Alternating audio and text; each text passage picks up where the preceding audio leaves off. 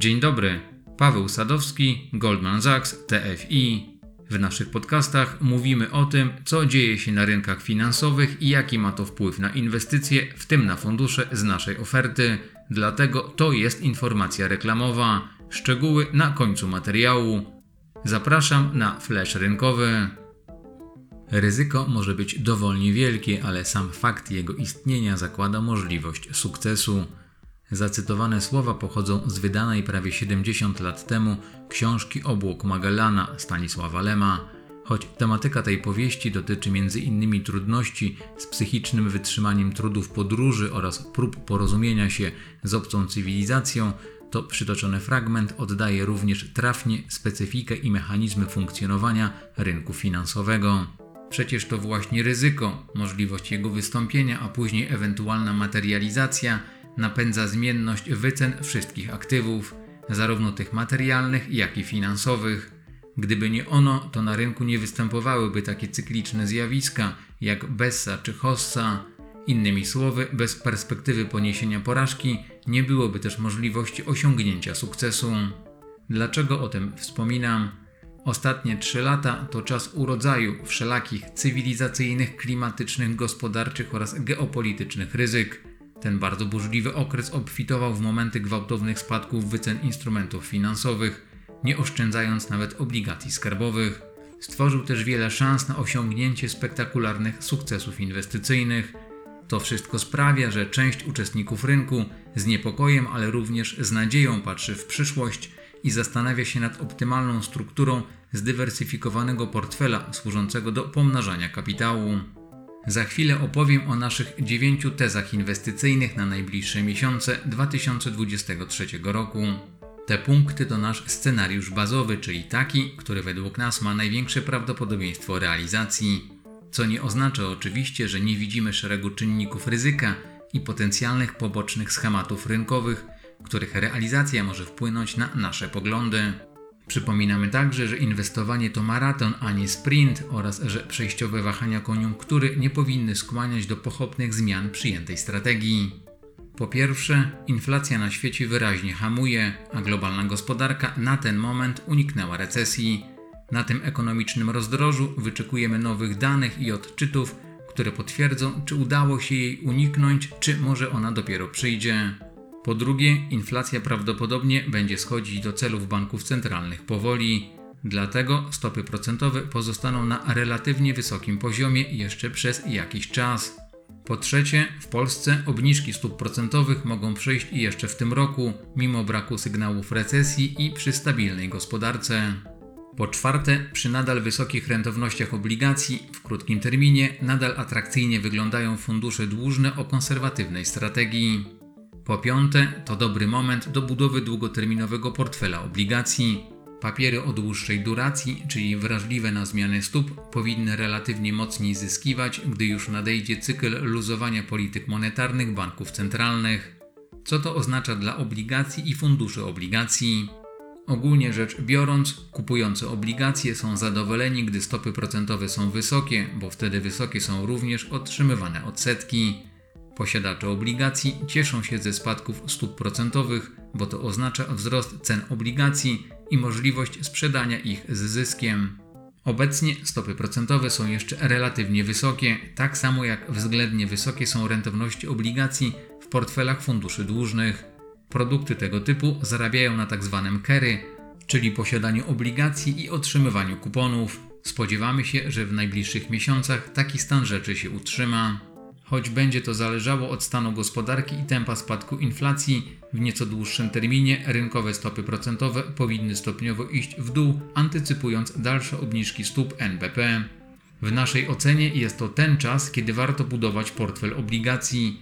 Odpowiednio zdywersyfikowany portfel jeszcze przez kilka miesięcy będzie korzystał z podwyższonego poziomu rentowności, a w dłuższym horyzoncie powinien zyskiwać na wartości przy spadkach rentowności ze względu na mechanizm wyceny obligacji. Dopełnieniem portfela mogą być obligacje korporacyjne. Papiery te oferują teraz stosunkowo wysokie oprocentowanie, podczas gdy kondycja finansowa, zwłaszcza małych i średnich emitentów, jest dobra. Po szóste, kluczowa dla rynków akcji będzie dalsza ścieżka wzrostu gospodarczego i polityka banków centralnych. Dotychczas świat dobrze znosił otoczenie wysokich stóp procentowych. Po siódme, kraje są na różnych etapach cyklu gospodarczego i monetarnego. To może oznaczać duże różnice w stopach zwrotu z różnych rynków akcji i tym samym stawia w lepszej pozycji fundusze aktywnie zarządzane. Co to oznacza dla akcji i funduszy akcji? Dużą różnicę w stopach zwrotu pomiędzy regionami i sektorami. Wysoka inflacja i stopy procentowe zostaną z nami na dłużej.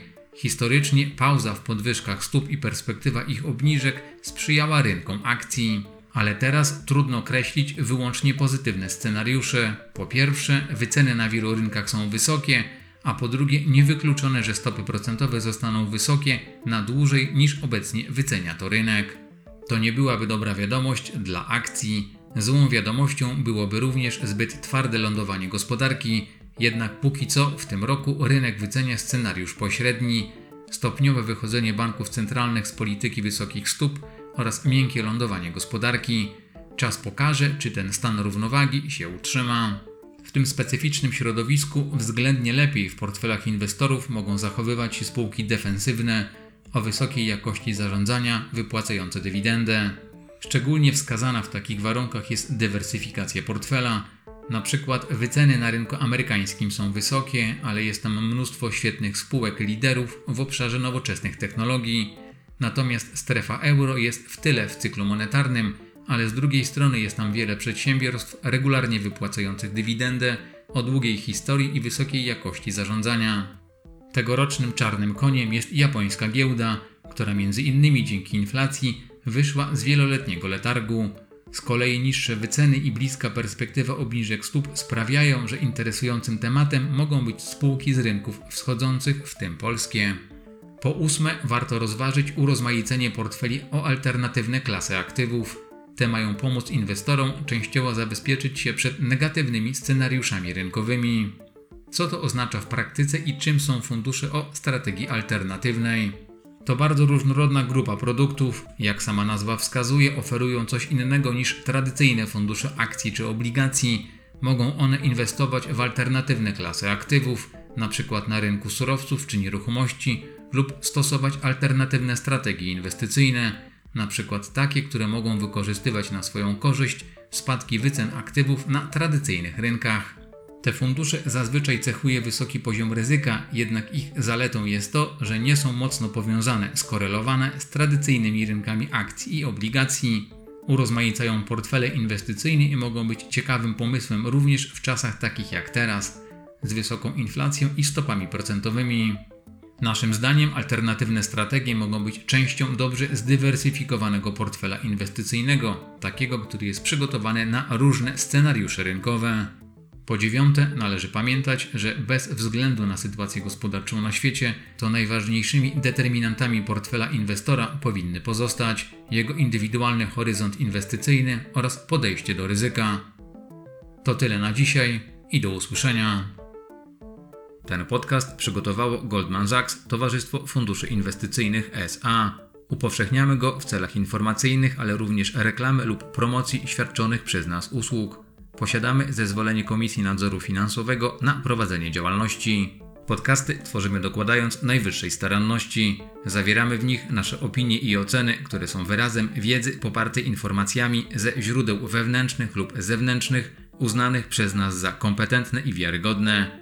Jednak nie gwarantujemy, że są one wyczerpujące i w pełni odzwierciedlają stan faktyczny. Dlatego nie ponosimy żadnej odpowiedzialności za szkody powstałe w wyniku wszelkich decyzji podjętych na podstawie wysłuchanych informacji. Nasze podcasty nie stanowią oferty, doradztwa inwestycyjnego ani rekomendacji kupna lub sprzedaży instrumentów finansowych i nie zwalniają słuchaczy z konieczności dokonania własnej oceny.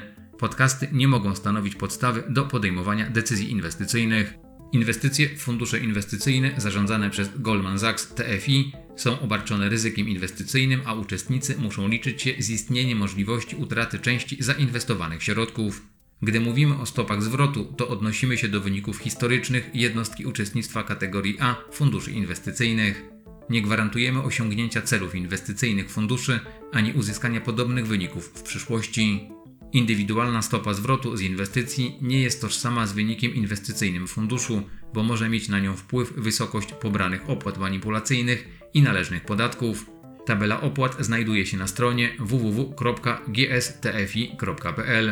Informacje w języku polskim o prawach inwestorów, a także o funduszach inwestycyjnych zarządzanych przez Goldman Sachs TFI oraz o ich ryzyku inwestycyjnym znajdziesz w prospektach informacyjnych, kluczowych informacjach i informacjach dla klienta alternatywnego funduszu inwestycyjnego dostępnych w naszej siedzibie na stronie www.gstfi.pl oraz u dystrybutorów.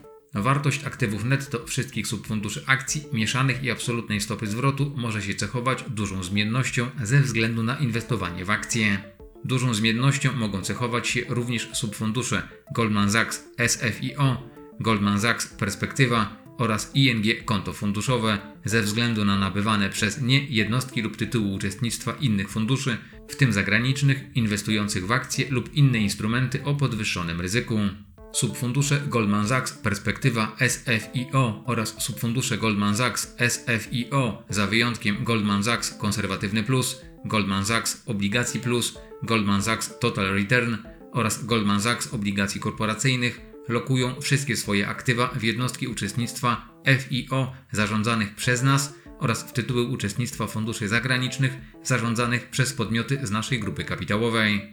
Takich lokat mogą dokonywać również subfundusze ING konto funduszowe SFIO. Wszystkie nasze subfundusze dłużne i mieszane Goldman Sachs FIO, Goldman Sachs Konserwatywny Plus, Goldman Sachs Obligacji Plus i Goldman Sachs Obligacji Korporacyjnych, a także subfundusze Goldman Sachs Perspektywa SFIO i ING konto funduszowe SFIO mogą lokować powyżej 35% wartości swoich aktywów w papiery wartościowe emitowane, poręczane lub gwarantowane przez Skarb Państwa.